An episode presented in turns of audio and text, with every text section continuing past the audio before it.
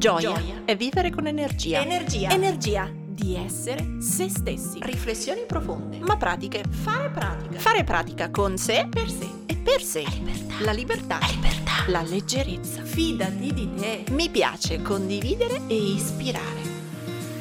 Ciao, sono Silvia del Corpo e la Mente, psicologa e psicoterapeuta. Qui metto tutto il mio spirito, i miei studi e la mia pratica per crescere insieme a te. Come? Un millimetro al giorno. Ciao, eccoci qua, prima puntata del 2020. A dicembre abbiamo dedicato tutto il mese alla serie sul Ritrova la magia e ora riprendiamo con gennaio il nostro percorso di un millimetro al giorno affrontando le varie paure della vita di tutti noi. In particolare, visto proprio che è l'inizio dell'anno, mi voglio dedicare, voglio dedicare questa puntata alla paura del futuro. Infatti, in tanti a inizio anno fanno i buoni propositi, la pianificazione dell'anno. Io stessa, ecco, a proposito, questa stessa settimana esce un altro video legato alla pianificazione 2020. Um, ehm, anche a novembre ne avevamo a lungo parlato su YouTube, quindi se ti interessano in generale i temi della pianificazione, sappi che su YouTube trovi tantissimi video nel canale Il Corpo e la Mente su gestione del tempo e pianificazione. Uno uno fresco fresco questa settimana. Ma um, appunto voglio dedicare questa puntata alla paura del futuro, quindi non tanto a come pianificarlo.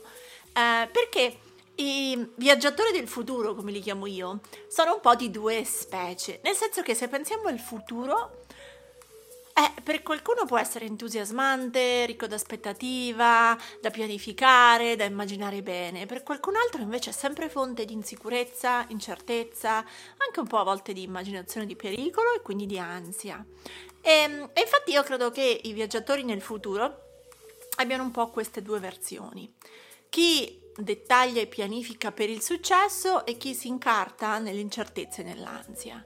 Io stessa, se penso alla mia vita, alle mie esperienze personali, posso dire di essere stata a lungo una di quelle della pianificazione, diciamo, dettagliatissima. Se io penso per me agli anni delle superiori, agli anni dell'università, incastravo il nuoto, l'allenamento, la scuola, le interrogazioni, i compiti in classe e poi la vita a Milano, gli esami, i trimestri, eh, la sessione di studi con una precisione incredibile e se pensavo anche, come dire, se a vent'anni mi aveste chiesto cosa volevo fare da grande, volevo fare il formatore nelle aziende. E per questo creai tutto un percorso di studi, la laurea, la specializzazione, i tirocini, tutti in quell'ambito. Ero sicura che quella era la mia strada e per questo, per questa mia visione, avevo pianificavo e avevo pianificato tutto nel dettaglio, per poi seguirlo esattamente come una macchina da guerra. Ma mi è capitato anche di cadere o come dire di avere il secondo atteggiamento di cui parlavamo prima, che è quello più incerto e ansioso. Perché per esempio, quando poi sono riuscita a realizzare quella che era stata la mia prima visione di futuro, no? La me che va a lavorare nelle aziende, ehm, che crea corsi di formazione, che fa corsi in giro di qua e di là, ho iniziato però a sentire che c'era qualcos'altro che mi spingeva e che era il tema di fare anche la psicoterapeuta, quindi più la parte clinica per la quale però per la prima volta della mia vita non avevo avuto nessun piano. Anzi, quando all'università, alla fine del triennio, un po' delle mie amiche scelsero il percorso clinico, io ero assolutamente certa che a me non fregava niente, assolutamente certa che avrei fatto altro, che volevo fare psicologia del lavoro, che volevo dedicarmi al mondo delle culture organizzative, per cui proprio non avevo mai, mai, mai pensato a quella strada là e per questo non l'avevo mai pianificata.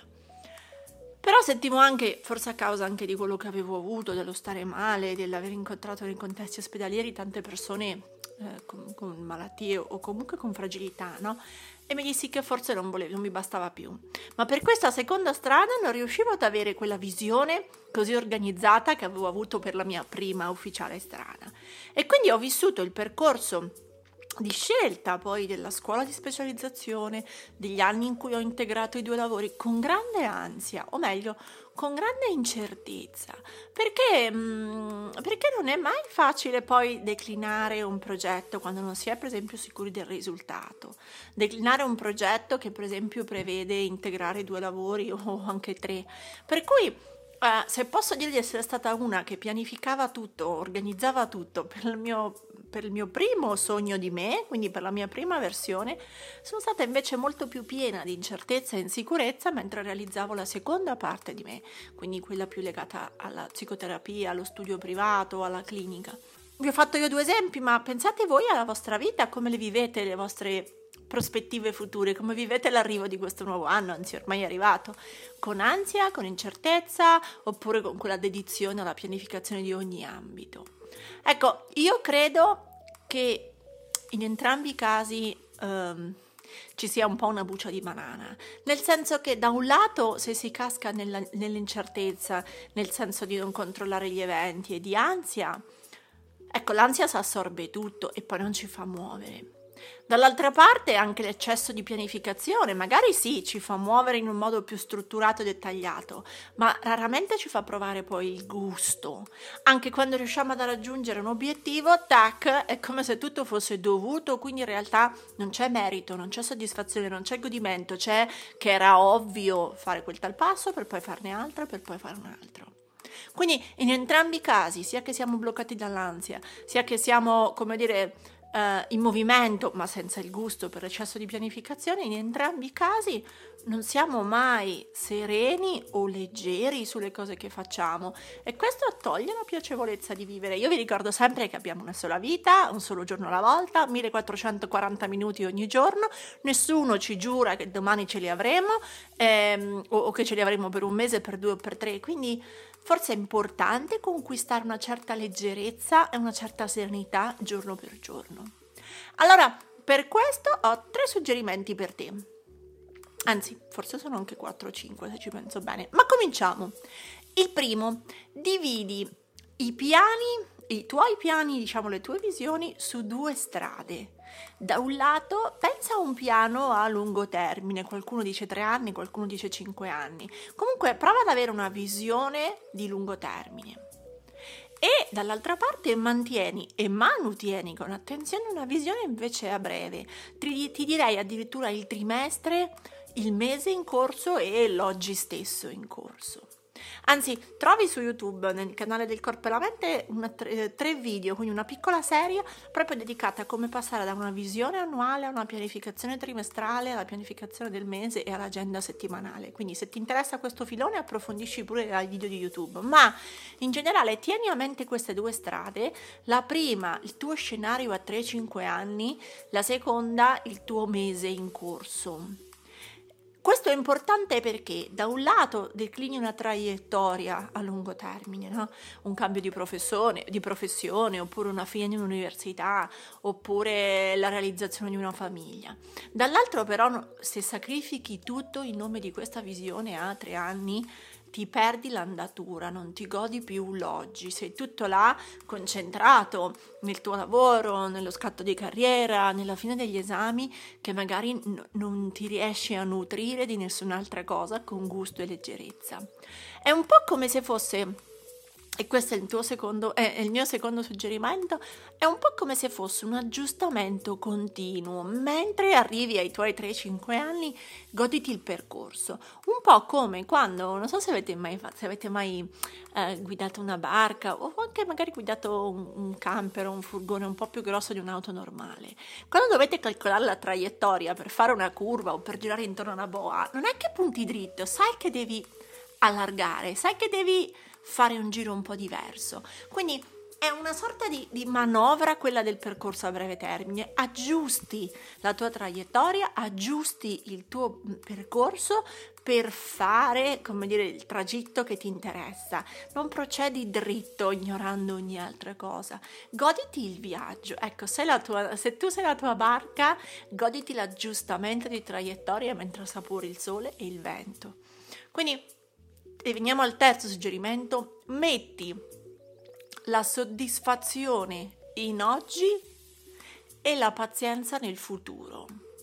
Cioè, non appiccicare la tua soddisfazione al raggiungimento di quell'obiettivo a 3-5 anni, perché rischi di passare 2 anni e 11 mesi o 4 anni e 11 mesi nell'insoddisfazione e nella continua mancanza di quel qualcosa.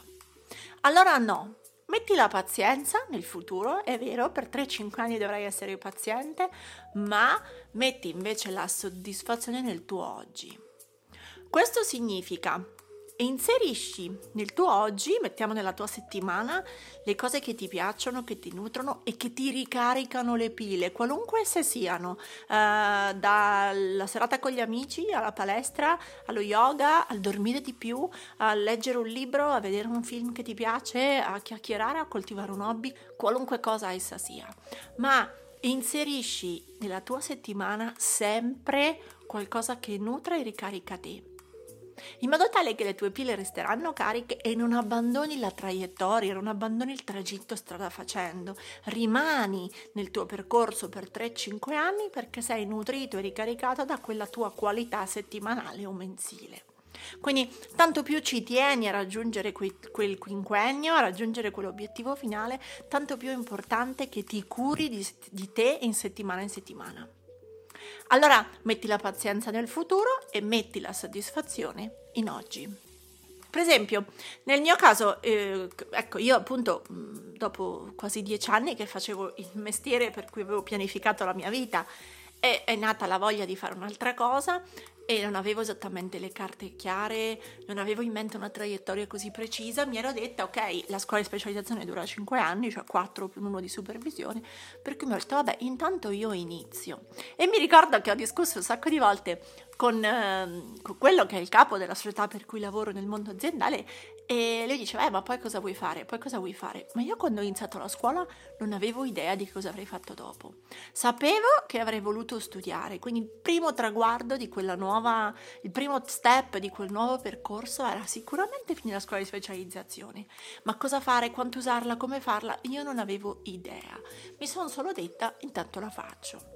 Quando man mano che è finita, verso il terzo anno, quarto anno, ho iniziato ad avere i primi pazienti, ho detto va bene, allora prossimo step, ricavo, mi ricordo avevo tolto il venerdì mattina per fare un tirocinio in una ASL qua di Roma e vedere dei pazienti appunto presso un, un centro diciamo pubblico. Poi è diventato che il venerdì pomeriggio seguivo alcuni pazienti privatamente, quindi ho costruito questo secondo piano navigando un pochino a vista, sapendo che mi ero data l'idea che in cinque anni volevo mettere a terra questa nuova parte di lavoro. Ehm, in questo senso non avevo tutto già precisamente spiegato a me stessa e pianificato prima quanto tempo dare a questo secondo lavoro o, o che modalità. Diciamo che ho costruito i pezzettini, ho dettagliato i pezzettini mentre mi avvicinavo all'obiettivo. E se ci penso sono passati 7-8 anni ed è andata proprio così. Oggi posso dire di fare entrambe le cose con piacere, con soddisfazione e con un buon mix di pianificazione. Quindi pensa anche un po' a te e ai tuoi obiettivi, se sono per quest'anno, per i prossimi due anni, tre, uno, due, cinque, quanti, anni, quanti obiettivi ti vuoi dare per quest'anno in corso e prova sempre a pensare in un'ottica più di lungo termine da vivere con pazienza e un'ottica più di breve termine da vivere con soddisfazione. Voglio darti anche un piccolo suggerimento in più, perché se ti sei dato un obiettivo, mettiamo in questo anno, e, e, vedi già, ecco, adesso siamo a eh, metà di gennaio, no? Se per esempio ti hai detta, ah, voglio andare in palestra, dimagrire, no? Molti di noi fanno questi obiettivi mangio sano, eh. E sono già passati 15 giorni e vedi che più o meno non ha funzionato, cioè non ci riesci ad andare in palestra tutte le volte che avevi detto.